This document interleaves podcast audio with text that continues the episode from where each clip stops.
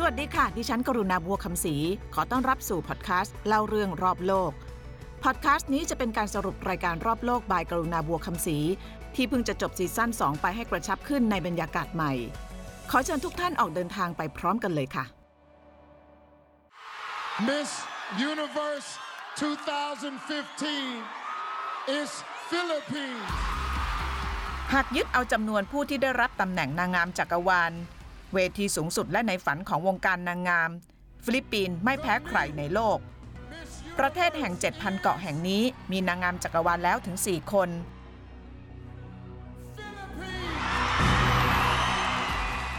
การเป็นนางงามคือความใฝ่ฝันของหญิงสาวจำนวนมาก เพื่อเป็นบันไดแห่งโอกาสไปสู่ชีวิตที่ดีกว่า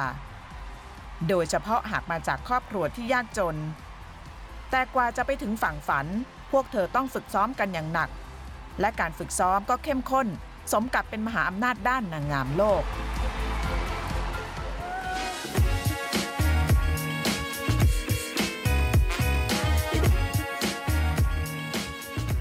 แนวคิดสตรีนิยมในปัจจุบันอาจทำให้การประกวดนางงาม ค่อยๆ ลดความนิยมในหลายประเทศ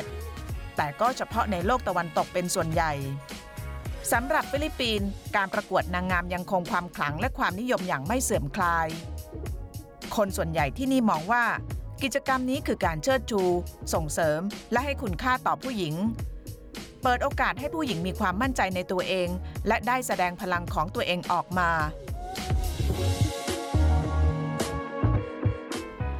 มีเวทีการประกวดนางงามเกิดขึ้นมากมาย ตั้งแต่ระดับหมู่บ้านจนถึงระดับประเทศ เวทีในฝันของหญิงสาวทุกคน คือ Binibining Pilipinas หรือมิสฟิลิปปินส์ แต่กว่าจะถึงเวทีนี้ต้องมีเวทีเล็กๆ ยิบย่อยให้ผ่านก่อนมากมาย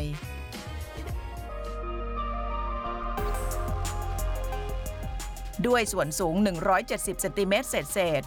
เครื่องหน้าเหมาะเจาะ ทรวดทรงได้สัดส่วน ผิวพรรณขาวนวลเนียน ผมยาวพลิ้วสยาย อาบิเกลพลาโบเข้าประกวดนางงามแล้วเกือบทุกเวที สายสะพาย ถ้วยรางวัล มงกุฎ และประกาศนียบัตรรับรองความงามมากมายหลายสิบชิ้น แขวนไว้บ้าง วางไว้บ้างอยู่แออัดกันจนแทบไม่มีที่เก็บ This is the titles that I ทั้งหมดนี้คือสายสะพายและมงกุฎที่ฉันชนะการประกวดมาค่ะ ฉันได้รางวัลขวัญใจช่างภาพด้วยนะคะ ตอนนั้นน่าจะอายุประมาณ 15-16 ปีค่ะ ส่วนมงกุฎใหญ่นี้ฉันได้ตอนชนะตำแหน่งนางงามประจำเขตมันดาลูยังปี 2019 ค่ะ 2019 this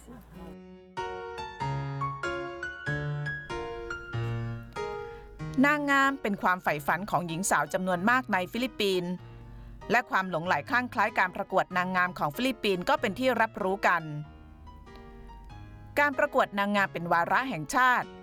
การประกวดเวทีใหญ่อย่าง Miss Universe ผู้คนจะเฝ้ารอเกาะจอโทรทัศน์เพื่อลุ้นผล นางงามเป็นหัวข้อที่ฮิตในชุมชนออนไลน์ของที่นี่ ขณะที่กองเชียร์นางงามจำนวนมาก ลงทุนซื้อตั๋วเครื่องบิน เดินทางยกขยงมาเชียร์สาวงามตัวแทนประเทศของตน ชิดติดขอบเวทีประกวด เงินจากสปอนเซอร์สนับสนุนการประกวดไม่เคยขาดสาย รากฐานความหลงไหลในการประกวดนางงามนี้อาจย้อนไปได้ไกลกว่า 400 ปีก่อน สมัยที่ฟิลิปปินส์เป็นอาณานิคมของสเปน มีธรรมเนียมการเลือกหญิงสาวที่สวยที่สุดมาเข้าพิธีเฉลิมฉลองและงานลื่นเริง ในฤดูการเก็บเกี่ยวผลผลิตของหมู่บ้านหรือชุมชน ยุคต่อๆมา มีการใช้สาวสวยในการโปรโมทสินค้าท้องถิ่นในแต่ละภูมิภาค และเมื่อสาวงามจากฟิลิปปินส์เคยก้าวขึ้นไปถึงตำแหน่งนางงามจักรวาลได้ในปี 1969 เป็นการจุดประกายความสนใจของผู้คนในวงกว้าง ความสนใจได้รับการตอกย้ำอีกครั้ง จากตำแหน่งนางงามจักรวาลคนที่2คนที่3และคนที่4 ที่แคทริโอนาเกรย์ได้ตำแหน่งในการประกวดที่ประเทศไทย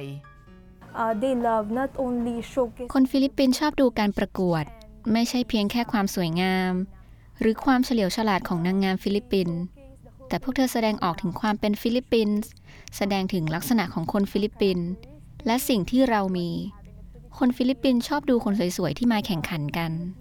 competing in different pageants การประกวดนางงามได้รับความนิยมมาก เพราะนี่คือหนทางไปสู่ชีวิตที่ดีกว่าที่เร็วที่สุด และเรื่องราวของสาวน้อยคนนี้ก็เป็นแบบนั้น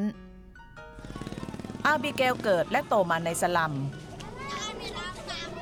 ในกางเกงยีนทรงสบายกับเสื้อยืดรัดรูปคอกว้างสีดำเผยผิวขาวนวลเนียนที่ลำคอ รองเท้าส้นสูงสีครีมส่งให้ร่างยิ่งดูระเหิดระหง ดูแตกต่างและขัดแย้งกับสภาพแวดล้อมโดยรอบอย่างสิ้นเชิง ความงามของเธอเฉิดฉายอยู่ท่ามกลางความแออัด สกปรกรกรุงรัง ระหว่างที่พาเราเดินผ่านบ้านช่องห้องหับของชาวสลัม I'm not ashamed that I came ฉันไม่อายเลยค่ะที่มาจากชุมชนแออัดแบบนี้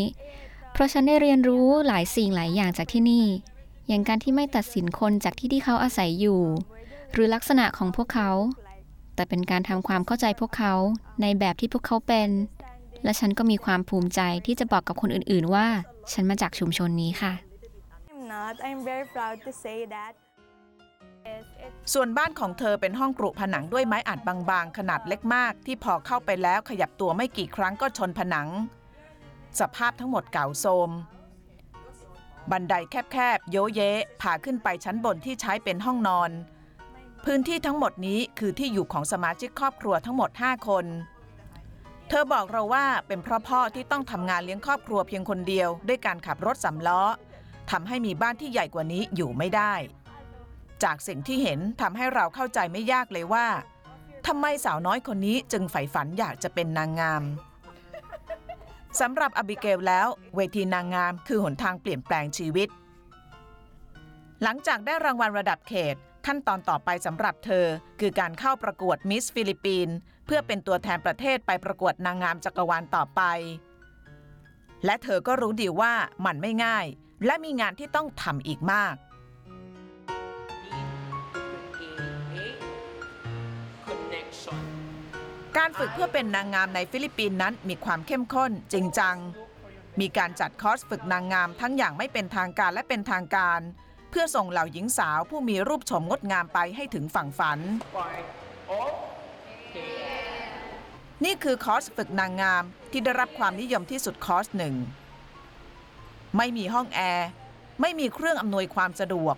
พวกเธอต้องฝึกกันในโรงรถร้อนๆ การฝึกประกอบไปด้วยทุกทักษะที่นางงามต้องใช้บนเวที ตั้งแต่การเดิน การหมุนตัว การยิ้มและการตอบคำถาม บนเวทีประกวด Miss Universe ซึ่งนางงามจากฟิลิปปินส์คว้ามงกุฎไปครองได้สำเร็จนั้น สิ่งหนึ่งที่เรียกคะแนนจากคณะกรรมการ และเป็นที่ฮือฮากันมากในกลุ่มผู้สนใจการประกวด คือท่าเดินและท่า full turn ของเธอ เบื้องหลังการเดินอันเย้ายวนสะกดทุกสายตา คือการฝึกซ้อมอย่างหนักด้วยท่าฝึกพิเศษที่เรียกว่า Duck Walk Duck walk will make one การเดินแบบเป็ดจะช่วยให้ขาแข็งแรงค่ะ เป็นสิ่งที่สำคัญมาก เพราะว่าเวลาเดินบนเวทีในชุดว่ายน้ำคุณจะเห็นว่าขาของพวกนางงามมักจะงอ ดังนั้นพวกเธอจำเป็นต้องเดินให้ขาเหยียดตรง ซึ่งการเดินแบบเป็ดแบบนี้ เป็นอีกสิ่งหนึ่งที่ช่วยให้สะโพกของเธอต้องเคลื่อนไหว แล้วก็จะช่วยให้ขาเหยียดตรงค่ะ legs and they will get that from duck walk การใช้เวลาเดินท่าดักวอล์ก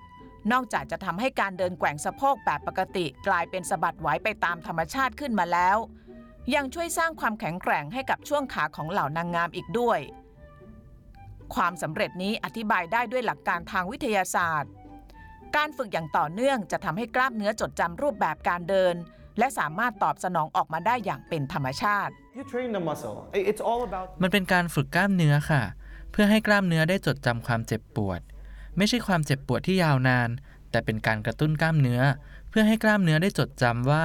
เวลาเดินไหล่จะต้องไม่ห่อ เวลาก้าวขาก็จะต้องมั่นใจว่าขาเหยียดตรง ขาไม่งอ it should be like this already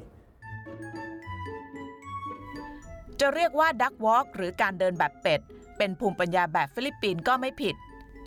มันถูกคิดค้นและเป็นที่แพร่หลายในวงการนางงามฟิลิปปินส์แทบจะทุกระดับ แต่การจะเป็นนางงามบนเวทีประกวดนั้น แค่หน้าตาสวยงามและรูปร่างดียังไม่พอ โลกการประกวดเรียกร้องจากพวกเธอมากกว่านี้ การฝึกจึงไม่เฉพาะฝึกยืน เดิน โพสท่า ยิ้ม แต่งหน้าแต่งตัว แต่ต้องฝึกการตอบคำถามด้วย if you can only choose one ถ้าคุณเลือกช่วยได้หนึ่งคน คุณจะช่วยใคร ระหว่างเด็กๆที่ไม่ได้รับการศึกษา ไม่มีโอกาสเข้าถึงการศึกษา หรือเด็กที่ถูกพ่อแม่ทิ้ง และเพราะอะไรคุณจึงช่วยเหลือคนเหล่านั้นคำถามในช่วงหลังๆ ในเวทีการประกวดนางงามเกี่ยวข้องมากขึ้นกับปัญหาสังคมและสถานการณ์โลก ไหนจะต้องรับมือกับสายตาและความกดดัน ความฉับไวในการคิดและรวดเร็วในการตอบคำถาม รวมไปถึงการเลือกใช้ถ้อยคำเหมาะๆด้วยทัศนคติเชิงบวกทำให้แทบทุกคนบอกว่า นี่คือส่วนที่ยากที่สุด ฝึกการแสดงออกทางสีหน้าและฝึกตอบคำถามค่ะ ซึ่งตรงนี้เป็นส่วนที่ยากที่สุด เพราะคุณไม่สามารถตอบให้เป็นธรรมชาติได้ มันยากที่คุณจะอธิบายความเป็นตัวคุณได้ คุณสามารถฝึกการเดินได้แม้จะเดินไม่เก่ง แต่มันก็ฝึกฝนได้ แต่การตอบคำถามไม่เหมือนกัน ยิ่งถ้าคุณไม่ใช่คนฉลาดด้วยแล้ว if you're not naturally intelligent. But joining a beauty การได้มาเรียนหลักสูตรนางงามทำให้ได้พัฒนาตัวเองขึ้นมากค่ะ อย่างเช่นการตอบคำถาม ฉันอาจจะมีความคิดแบบนี้ในหัว แต่ไม่สามารถตอบออกไปได้เพราะสับสน แต่คุณครูก็สอนว่าก่อนจะพูดให้เรียบเรียงสิ่งที่คิดก่อน and deliver it properly. เวทีนางงามไม่ได้เป็นเฉพาะความฝันจากหญิงสาวครอบครัวยากจนเท่านั้น ในกลุ่มหญิงสาวระดับกลางๆ และนักศึกษา พวกเธอมองเห็นโอกาสในการใช้เวทีประกวด เป็นบันไดสู่วงการบันเทิง การแข่งขันในเส้นทางสายนางงามจึงเข้มข้นอย่างยิ่ง สำหรับอบิเกล เธอยังไม่มีโอกาสเข้าค่ายฝึกแบบนี้ เวทีเล็กๆ ที่เธอเคยประกวดมีผู้แนะนำบ้าง และโดยส่วนมากเธอก็จะฝึกซ้อมเอง ทางเดินในสลามคือรันเวย์ฝึกซ้อมประจำวันของเธอ ผ่านหลุมบ่อน้ำขัง ท่ามกลางสายตาของเด็กๆ ที่จับกลุ่มเล่นกันอยู่ริมถนนและรถราที่วิ่งผ่าน Philippines proudly raise funds to purchase เ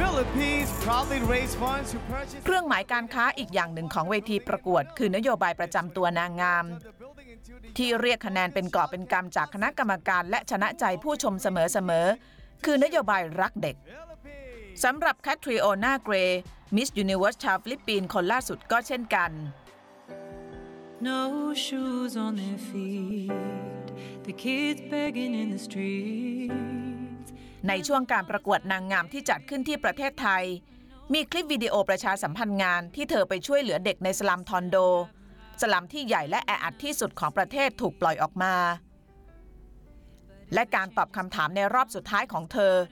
เธอได้พูดถึงเด็กๆสลัมเหล่านั้นว่า มีความงดงามเพียงใด แม้ว่าพวกเขาจะยากจนคำตอบของเธอทำให้โลกออนไลน์ที่นี่ลุกเป็นไฟ เมื่อบางคนตั้งข้อสงสัยว่า เธอทำงานเพื่อเด็กจริงหรือไม่ หรือเพียงพูดให้ตัวเองดูดีสมกับเป็นนางงาม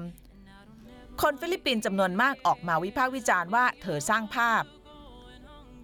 เรามาที่ศูนย์พักพิงเด็กเล่ร่อนในสลัมทอนโดเพื่อหาคำตอบ Yeah, e- even before she, she, she ก่อนหน้านี้แคทริโอนามาที่นี่ ไม่มีใครรู้จักเธอมาก่อนครับ เธอมาที่ชุมชนแห่งนี้กับแม่ของเธอ เห็นได้ว่าเธอรักที่นี่จริง ๆ เธออยากจะช่วยและทำทุกอย่างเพื่อช่วยเด็กๆที่นี่ เพราะเธอเชื่อว่าเด็กๆ เหล่านี้มีความหวัง เธออยากให้โอกาสเด็กๆ ได้มีความฝัน และทำตามฝัน ในอนาคต เด็กเหล่านี้อาจได้เป็นผู้นำประเทศก็ได้ kids are the leaders of this nation in the future. เด็กวัยตั้งแต่ 10 ถึง 15 ขวบทั้งชายและหญิง ที่นั่งบ้างนอนบ้างอยู่ในห้องที่เราเห็น คือเด็กจากสลัมทอนโด เป็นเด็กที่ครอบครัวทิ้งหรือมีปัญหา ส่วนหนึ่งต้องหาเลี้ยงตัวเองด้วยการออกไปเก็บขยะขายในเวลากลางคืน หากเป็นแต่ก่อนช่วงกลางวัน พวกเขาจะเล่ร่อนอยู่ข้างถนน สุ่มเสี่ยงต่อการเป็นเหยื่อของอาชญากรรมและยาเสพติด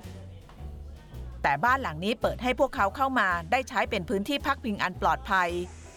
พวกเขาจะได้อ่านหนังสือ เล่นดนตรีและดูหนัง Catriona Gray is one of uh, แคทริโอนาเกรคือนางงามที่ช่วยระดมทุนให้พวกเราได้สร้างตึกนี้ครับ เธอเคยมาเป็นอาสาสมัครช่วยสอนหนังสือเด็กๆ ก่อนจะได้รับตำแหน่ง เธอรักเด็กๆ และตั้งเป้าว่า จะให้ความช่วยเหลือมากกว่านี้ นั่นเป็นเหตุผลที่เธอเข้าประกวดนางงามครับ teachers in teaching the kids. แคทริโอนาเกรเริ่มช่วยเด็กในศูนย์นี้เมื่อ 3 ปีที่แล้ว และหลังจากคว้ามงกุฎมิสยูนิเว r ร์สมาครอบครองได้สำเร็จ ความช่วยเหลือและเงินบริจาคหลั่งไหลเข้ามาที่นี่มากขึ้น สถานะของเธอจึงไม่ต่างอะไรกับนางฟ้าของศูนย์แห่งนี้แคทริโอน่าใจดีมากครับ เธอเป็นคนติดดิน เธอดีกับพวกเราที่นี่และคนอื่นๆในชุมชน เธอทำให้พวกเรามีความสุขครับ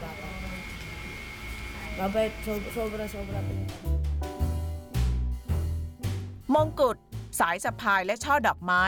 สำหรับผู้พิชิตตำแหน่งนั้นไม่ใช่ทั้งจุดเริ่มต้นและจุดสุดท้ายของนางงาม